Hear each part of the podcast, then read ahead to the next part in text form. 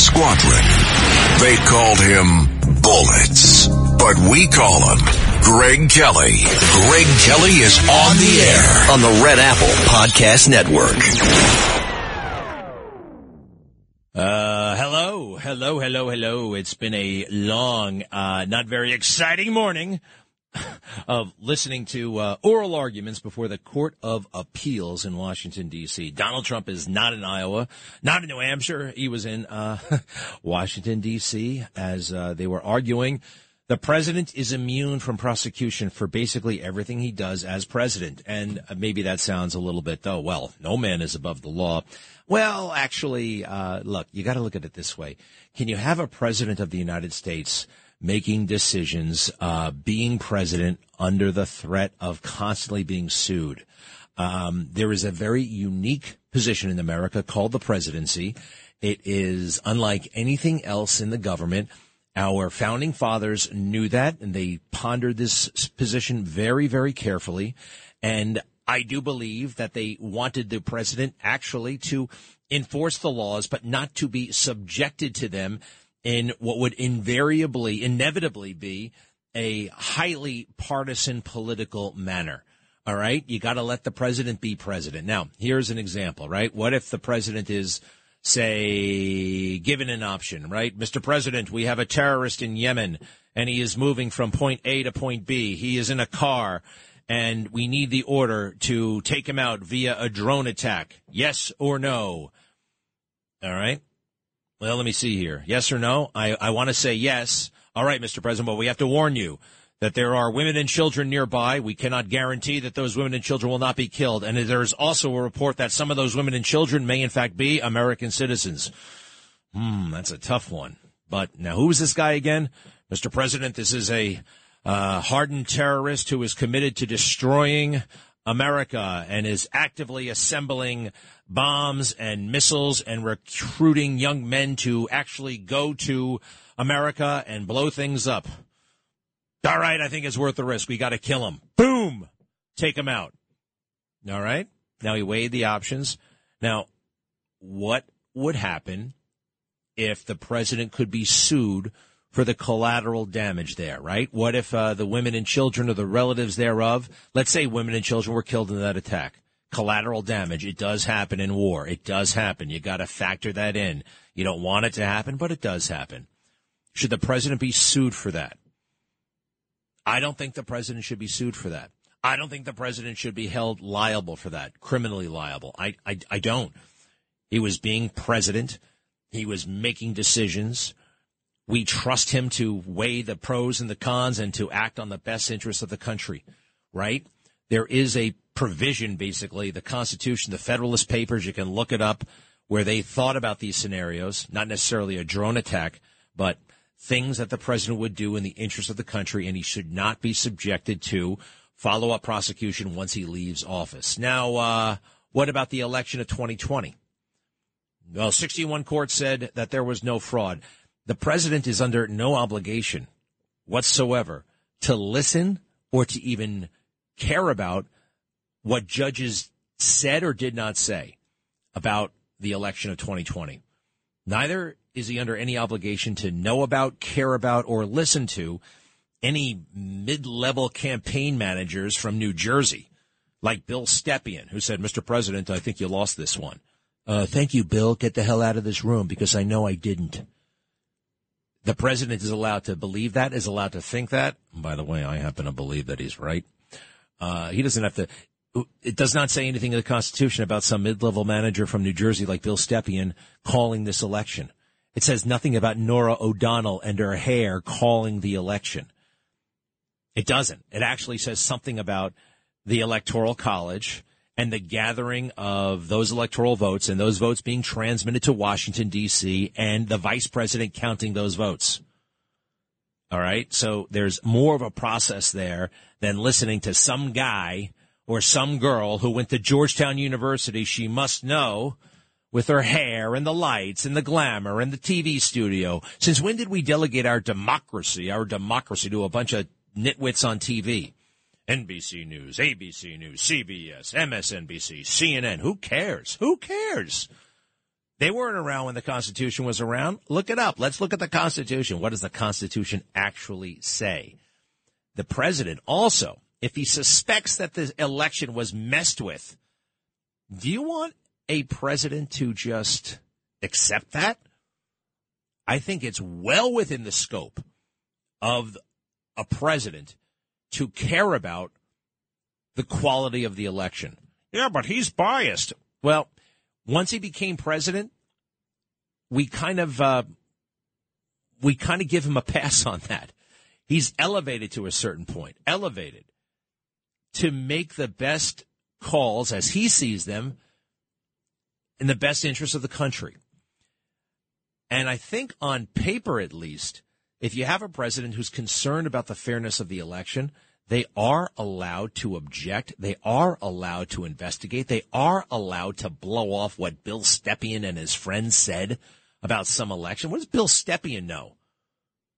The only thing I know about Bill Stepien is uh, Bridgegate. Didn't he have something to do with Bridgegate? I don't know what. I, they keep saying that the president knew he lost the election. Why? Because Pat Cipollone told him so. Who is Pat Cipollone? When's the last time President Trump listened to anybody? And he doesn't have to. He does not have to. And it's actually in his best interest to not listen to people. What do I mean by that? Remember, um, remember the darkest moment in his campaign? What do you think it was? There were a million things, right? There were a million times where we thought he was down and out. But the time that everybody really thought, okay, the election's over was the Access Hollywood weekend. Remember that? The Access Hollywood tape?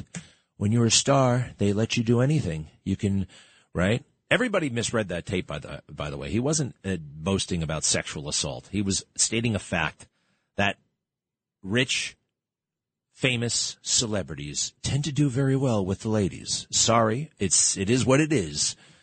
They let you do anything. That's consent. Let L E T. They all they all fake newsed it on that one big time lying to people or even not even just not, not, not noticing just oh the overall tone is such and such therefore anyway um, everybody told him that he lost the election that it was time to actually concede before the election Reince Priebus, the chief of staff, later became the chief of staff. He was the head of the Republican Party. A guy named Reince. What is up with that name, by the way? Reince. Reince Priebus told him, Mr. President, uh, the only way the only way to salvage this situation is for you to bow out and give the nomination to Mike Pence. Okay, Reince, uh, thanks for nothing. Get lost. I don't think that it was locker room talk. It was lo- and it was locker room talk. I've heard all kinds of things in my life. I've heard all kinds of things, and that that was not that was not all that. It was not all that much. You don't necessarily say it around women, and he didn't. He said it in a bus full of men, full of it was okay. All right. So he doesn't have to listen to anybody. And you know what? It's good. It's a good thing because most people are wrong. Most people are wrong. You know, if he came into office, first of all, he never would have run for president. He never would have run for president if he um, listened to everybody, the experts. He would not have campaigned in the manner he campaigned. He would not have governed the way he governed. He would not have made peace with Kim Jong Un. He would not have uh, spent political capital on building a wall. There so many things he did that the entire establishment said you cannot do and you should not do. So get lost. I'm going to do it for the good of the people. And you can disagree with him about all that stuff. Maybe you think it's not for the good of the people. Um, no, we can have that discussion, but we really can have a discussion that President Trump was under some sort of obligation to follow the advice of advisors. He's not. Constitutionally, he's not. The power is with the president. None of these people are mentioned anywhere in the Constitution. The Deputy National Security Advisor, Matt Pottinger, that wuss who gets a lot more credit than he deserves because he went to China once, Matt Pottinger. He was one of those other January 6th resignations. I was so appalled by what I saw on January 6th. Yeah, so was I. Ashley Babbitt getting shot and killed by a cop. Have you seen some of the work I'm doing out there? You can go to YouTube. I talked to Aaron Babbitt, the husband of Ashley. This is, you know, being associated with uh, Aaron Babbitt and that cause has been one of the one of the great honors of my life. It really has been. And you know, sometimes you just look within, you just do what's right and screw everything else. Now on January 6th and January 7th, you remember the tone, you remember what people were saying. I refused to give in. I refused. There's truth and there are lies. And I'm not going with the lies. I am going with what I see right in front of me. I'm going with my, my knowledge, whatever wisdom I've accumulated. Uh, I'm going with God. And I don't care if I'm the only one or there are three people in the room. You got to do the right thing. And, and Aaron Babbitt and what happened to her, that was wrong. That was wrong. And there isn't a person in the world who can give you a logical uh, defense of that. Now, they can give you an emotional defense, and that's what they always do. And that's how you know they're losing emotionally. She was, she was trying to stop the peaceful transfer of power. She was, well, you don't get, all right, that's fine. Uh, you can't prove that. But we have a woman who was in a window 15 feet away from Michael Byrd who shot her without warning, by the way. No warning. Hey, here's something else. Michael Byrd was not in uniform. When I tell people that, that kind of changes it up a little bit. He was just a guy in a suit with a gun. And she, from her vantage point, we don't believe that she could see him. Anyway, we have any of these tapes from this morning? You got them, right? Okay, we got one. Now, they're not the most interesting thing in the world to listen to. You got two lawyers in there, one for Trump, one for the government, and he had about 70 lawyers in the room with him, cheering him on. Trump didn't have that many. But uh, which which side is this? Which side is this? Well, let's listen. Oh, this is Sauer. He's got a bit of a rough voice, but he's brilliant. Uh, go ahead. Order SEAL Team 6 to assassinate a political rival. That's an official act in order to SEAL Team 6. He, he would have to be and would speedily be you know, uh, uh, impeached and convicted before the criminal what prosecution. If you? What if you weren't? There would be no criminal prosecution, no criminal liability for that? Chief Justice's opinion in Marbury against Madison and uh, uh, and our constitutional tradition and the plain language of the impeachment judgment clause all clearly presuppose that what the founders were concerned about was not. I asked you a yes, no, yes or no question.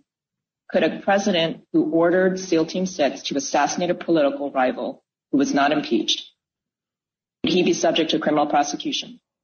If he were impeached and convicted first. And so, so your answer is is, no. is, my answer is qualified yes. There's a political process that would have to occur under the structure of our Constitution, which would require impeachment and conviction by the Senate. In these exceptional cases, as the OLC memo itself points out from the Department of Justice, you'd expect a speedy impeachment and conviction. But what the founders were much more worried about than using criminal prosecution to discipline presidents was what uh, James Madison calls in Federalist Number 47 the, the you know the, the newfangled and artificial treasons. They were much more concerned about the abuse of the criminal process for political purposes to disable the presidency from factions and political opponents. And of course, that's exactly what we see in this case. I've, I've asked you a, a series of hypotheticals about criminal actions that could be taken.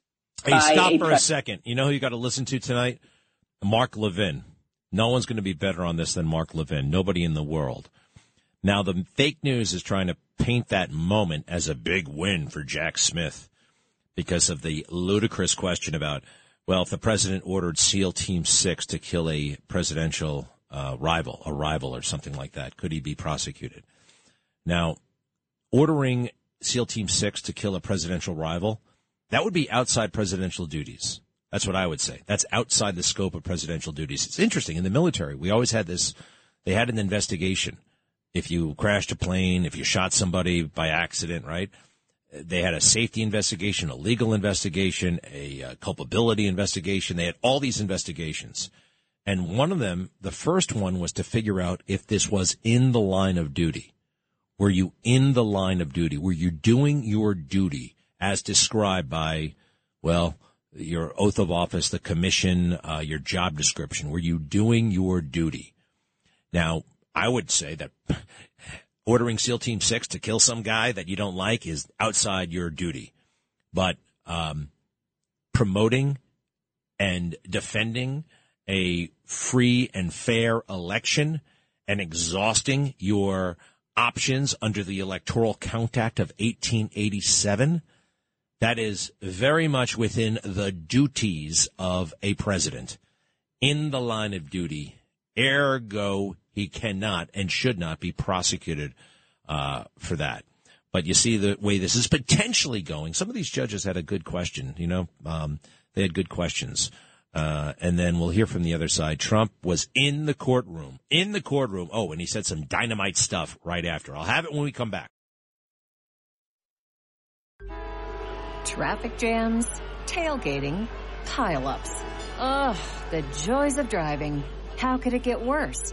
The federal government wants to have a say in what you drive.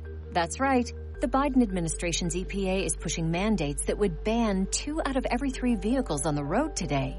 Don't let Washington become your backseat driver. Protect the freedom of driving your way. Visit EnergyCitizens.org. Paid for by the American Petroleum Institute. Greg Kelly on the Red Apple Podcast Network.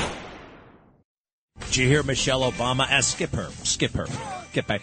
Uh, all right, Trump. Right after this thing, um, had a few things to say. Hey, did you hear the prosecutor in Atlanta? The prosecutor going after Trump, Fani uh, Fani Willis in Atlanta, uh, allegedly having an affair with a prosecutor she hired to help with the anti-Trump work, and he's getting paid a lot of money, and they go away on vacations together. She is perhaps personally profiting from the prosecution of Donald Trump. Fani Willis, I'd like to know more. All right, here's Trump just a few minutes ago, right after that hearing in Washington. Numbers came out today that are uh, really very mind boggling if you happen to be Joe Biden. And I think they feel this is the way they're going to try and win. And that's not the way it goes. That'll be bedlam in the country. It's a very bad thing. It's a very bad precedent. As we said, it's the opening of a Pandora's box, and it's a very, it's a very sad thing that's happened with this whole situation. Uh, when they talk about uh, threat to democracy, that's your real threat to democracy. And I feel that as a president, you have to have immunity. Very simple.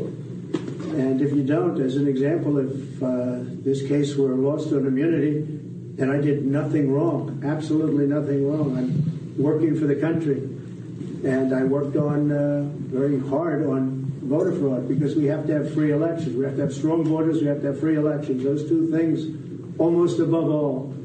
And we found tremendous voter fraud. We have a list of it. We have some findings if you want it. The press doesn't like reporting it, but we found tremendous voter fraud, determinative voter fraud. But we worked on that. That's what I was doing. And uh, they were talking about after. Well, nothing has to do with after I left. It was during the time. And that was what they really focused on today during the appeal. And they concede that, and everybody concedes that. And if it's during the time, you have absolute immunity. So he's right. he's right. And I'm very intrigued about that determinative voter fraud. When you need mealtime inspiration, it's worth shopping Kroger, where you'll find over 30,000 mouth-watering choices that excite your inner foodie. And no matter what tasty choice you make, you'll enjoy our everyday low prices, plus extra ways to save, like digital coupons worth over $600 each week. You can also save up to $1 off per gallon at the pump with fuel points. More savings and more inspiring flavors make shopping Kroger worth it every time. Kroger, fresh for everyone. Fuel restrictions apply. Greg Kelly on the Red Apple Podcast Network. We got shots fired in the lobby. We got shots fired in the lobby of the House chamber. Shots are being fired at us, and we're so prepared to fire back at them. We have guns drawn. Don't make sure we leave that in. Don't leave that in. I'm casting shots fired on the House floor again. All right. Well, uh, mm, um, that's Michael Byrd, all panicky after his itchy trigger finger uh, grabbed his gun and shot Ashley Babbitt. He's saying some things there that are untrue. Uh, we have been shot and we are prepared to shoot back. He had already shot them and there was no incoming fire. Now we believe that that audio sequence you just heard came from within maybe a minute after, after, after he shot Ashley Babbitt. That's Michael Byrd's voice, seeming to, um, I don't know, trying to, what do they say? Create a narrative, a narrative that he was under fire and then they returned fire. He returned fire. A fake news narrative that uh, largely, well, it's kind of worked in a weird way for him, but I think his luck is running out and the truth is coming. And one of the brave truth tellers about January 6th and so much more is my next guest, Cara Castronuova. Uh, you know her from uh, network TV and you know her from The Ring. She was a champion boxer, but she has really provided a public service in advocating for these people. So many of them have been unjustly prosecuted and thrown in jail. Cara, how are you? I'm good. How are you? Thank you for having me. You bet. Hey, number one, first, uh, I don't know how much you are aware of this, but the uh, the by, the Aaron Babbitt lawsuit. If you go through the thing, it's dynamite stuff. Filed almost three years to the day of January sixth, and uh, the allegations against Byrd. I mean, my gosh, he violated the Capitol Hill Police rules, and it looks like the law. And uh, he's filling in a lot of blanks for us. What do you think of that thing? I mean, it's a great lawsuit. I'm so glad they got it filed. Uh, a, a number of other lawsuits were filed as well. But I read through it and I saw all of the stuff uh, that you're talking about regarding uh, Michael Byrd shooting at a car of kids that were driving, that a, a stolen vehicle. He just opened fire on the vehicle. Apparently, some of the bullets ricocheted and hit neighboring houses. So this is a really kind of deranged guy that obviously shouldn't have been, you know, trusted with a gun, with a firearm in the Capitol, who doesn't, you know, who's who's notoriously a bad shot. Obviously, it says. I mean, apparently, it says that in the lawsuit as well. So I'm hoping that through discovery, and I've spoken to Aaron Babbitt, he's a friend of mine as well, as well as some of the lawyers from Judicial Watch. They're really hopeful that a lot of discovery will shed some light on what happened that day on January 6th and who was giving orders and why people and officers like Michael Byrd were acting so you know, I guess so out of line with the law and, and shooting at at uh, Trump supporters and others were seen beating female Trump supporters as well. So do me a favor, give us the lay of the land right now. I, I got to admit, my head is a little bit spinning because there are a lot of names that are emerging. People now uh, filing lawsuits, and uh, you got Ray Epps floating around out there. Just big picture right now, what's happening with January sixth uh, from from your perspective? What where do things stand? Well, big picture right now is it's the three year marker, and they're still saying, and people are panicking because, you know, the government is still saying that they're going to come out and arrest thousands more this year, people that were just outside meandering around, and they're just terrorizing people. So, uh, because of the three year marker, the statute of limitations ran up for a lot of things. So, there were about, I'd say, five to eight lawsuits filed right before January 6th on January 1st, 2nd, and 5th.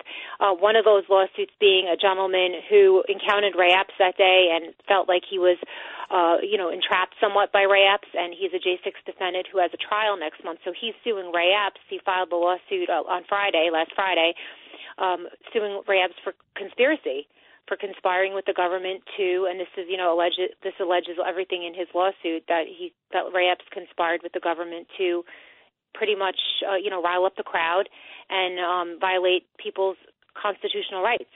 So it's a really interesting lawsuit that is out there right now, and it's up on the Gateway Pundit. We posted an article on it today, and Ray Epps was actually sentenced today. To, uh, the uh, prosecutor had asked for six months, which, as we know, is a ridiculously um, low request, considering that they were asking for 33 years for Enrique Tarrio, who got 22 years in jail. Ray Epps wound up getting no jail time. He was sentenced today to one year probation with no restrictions on his travel, six months um, no, I'm sorry, 100 hours of community service and to pay a $500 restitution. Ray Epps was sentenced just today to one year probation? To one year probation. All right, no now here's the deal. Let's do me a favor because uh, there are all kinds of uh, allegations about Ray Epps floating around, and I don't really understand who Ray Epps is and what's really going on here. What is the thinking? Now, I've seen him on video where he says, you know, we have to go to the Capitol, we have to go to the Capitol. And he does say peacefully, but everybody in the crowd seems to think he's a Fed.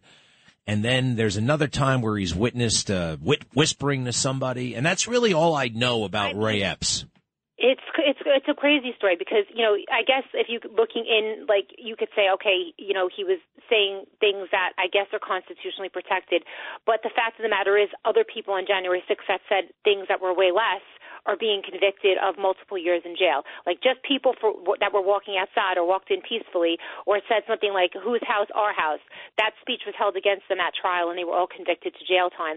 Whereas Ray Epps was seen on January 5th and January 6th uh, encouraging people to go into the Capitol, saying that we're going to go into the Capitol. The Capitol's this way, directing the crowd constantly to go into the Capitol, um, and also he was seen pushing a metal flag into a group of cops and a lot of the people that were just touching that flag that had their hand on that flag that day were all convicted and sentenced to jail time for it. He was the one who actually was pushing the flag and who was directing the pushing of the flag. So there's so many things that he was doing in the crowd that day between uh he was at he was at the first two breaches at the at the very first breach where he was seen whispering in uh, Ryan Samsel's ear right before Ryan Samsel pushed down a gate. They put Joe Biggs who was a, a proud boy in jail for 17 years, and they alleged that that Joe Biggs was the one who actually whispered something to Ryan Samsel and made him push through that gate.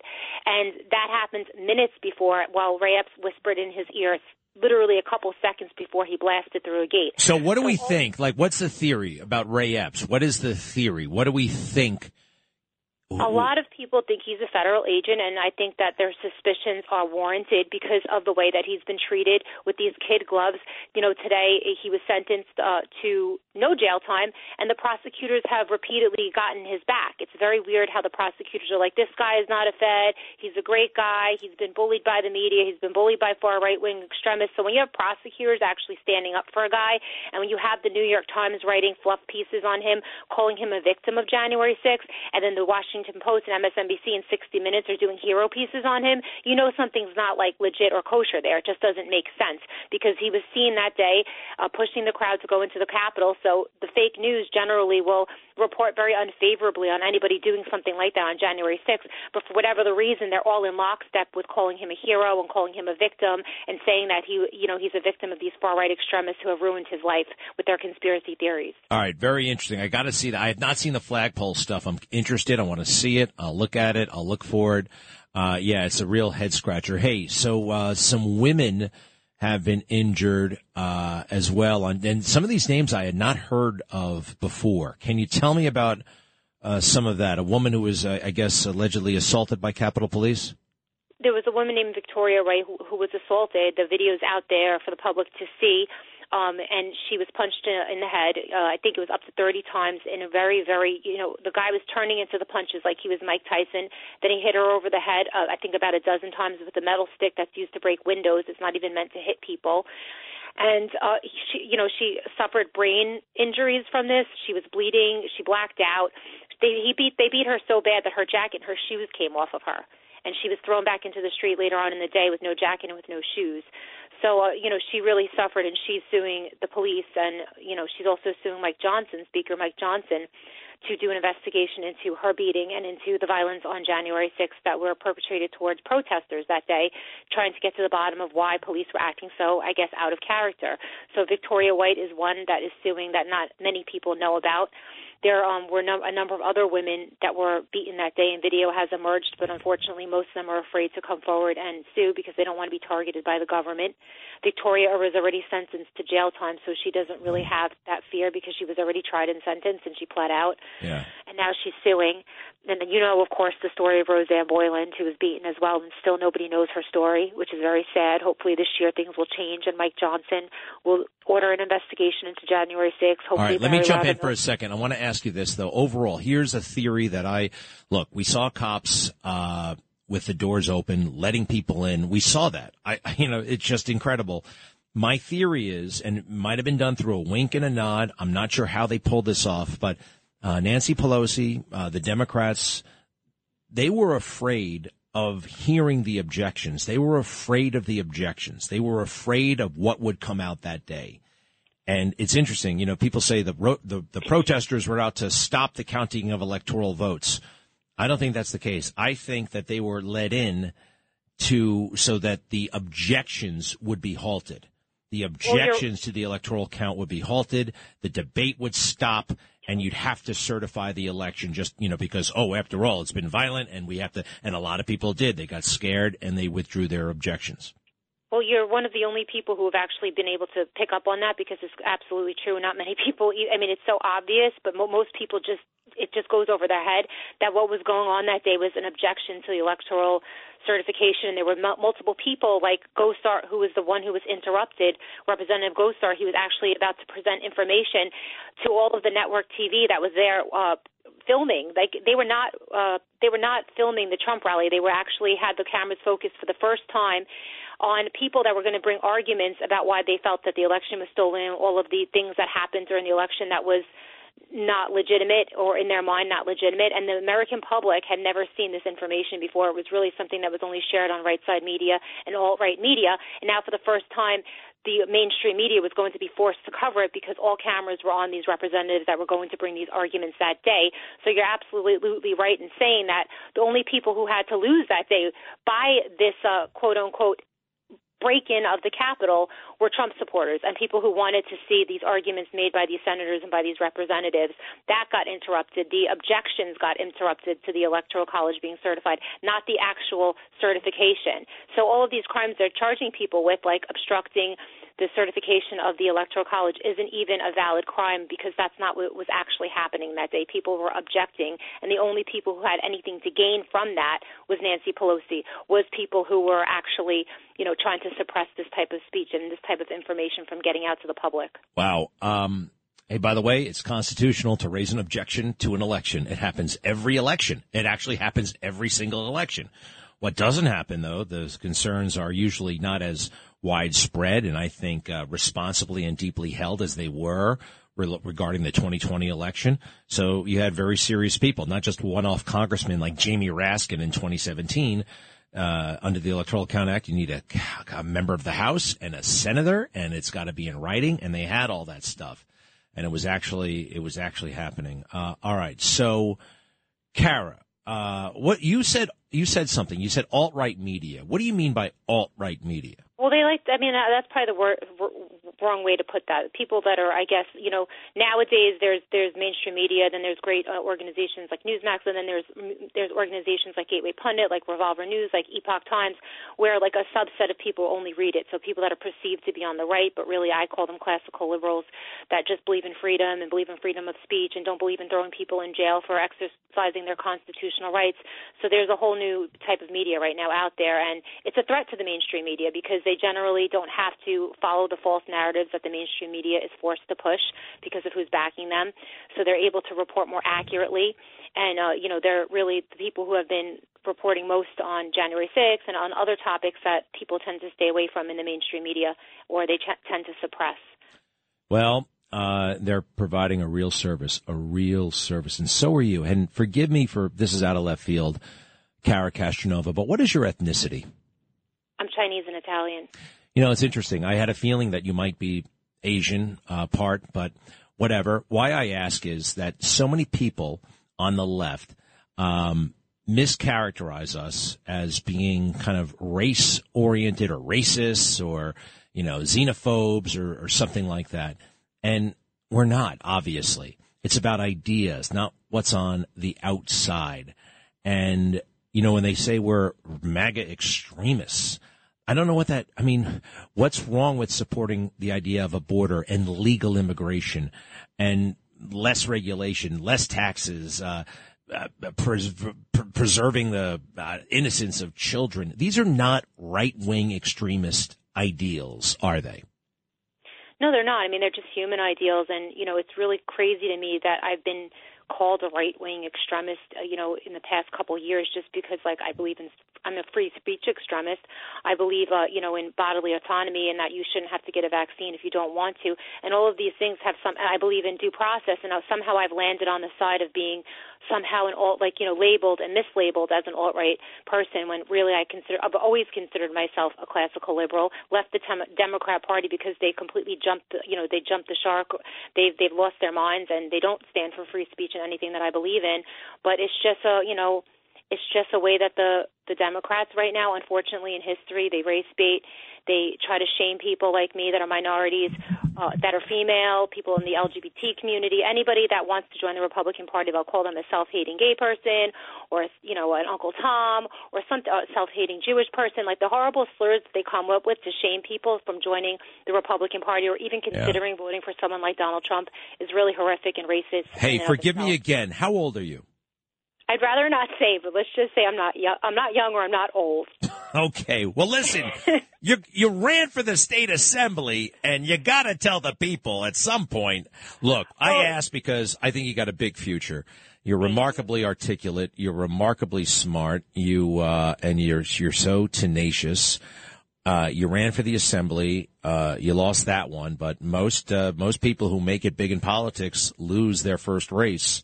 Um, what's the next move for you? Well, you're right about that too, because uh, with the, with the politics, actually, someone recently said that to me, and I looked into it, and it's sort of like boxing, which I also was like a lot of boxers lose their first title fight before they win. So hopefully, I do. You know, I would love to go into Congress one day. I had been interested in running for Santos's seat, but that that didn't work out, and they actually got a really fantastic candidate. I know her well, but I would love to go to Congress just for the simple fact that I would go there as a populist candidate and I would, you know, fight for truth, for freedom, and uh, you know, I wouldn't, I wouldn't be in lockstep necessarily. I don't think with with any party. I think I would go there with an independent mind. Well, we love it, Cara. You look for the next opportunity, and uh, we'll be there for you. Cara Castronuova. Check her out on social media. Cara Castronuova. Castro N O U V O. N U O V A. on Twitter. N U O V A. N U O V A. Castronuova. Thank you very much, Cara. And uh, our best to all the January Sixers, the ones who have been overly penalized and prosecuted and persecuted, those who did not hurt anybody or break anything. A lot of innocent people in jail right now. Thank you very, very much. We'll be right back. Greg Kelly on the Red Apple Podcast Network.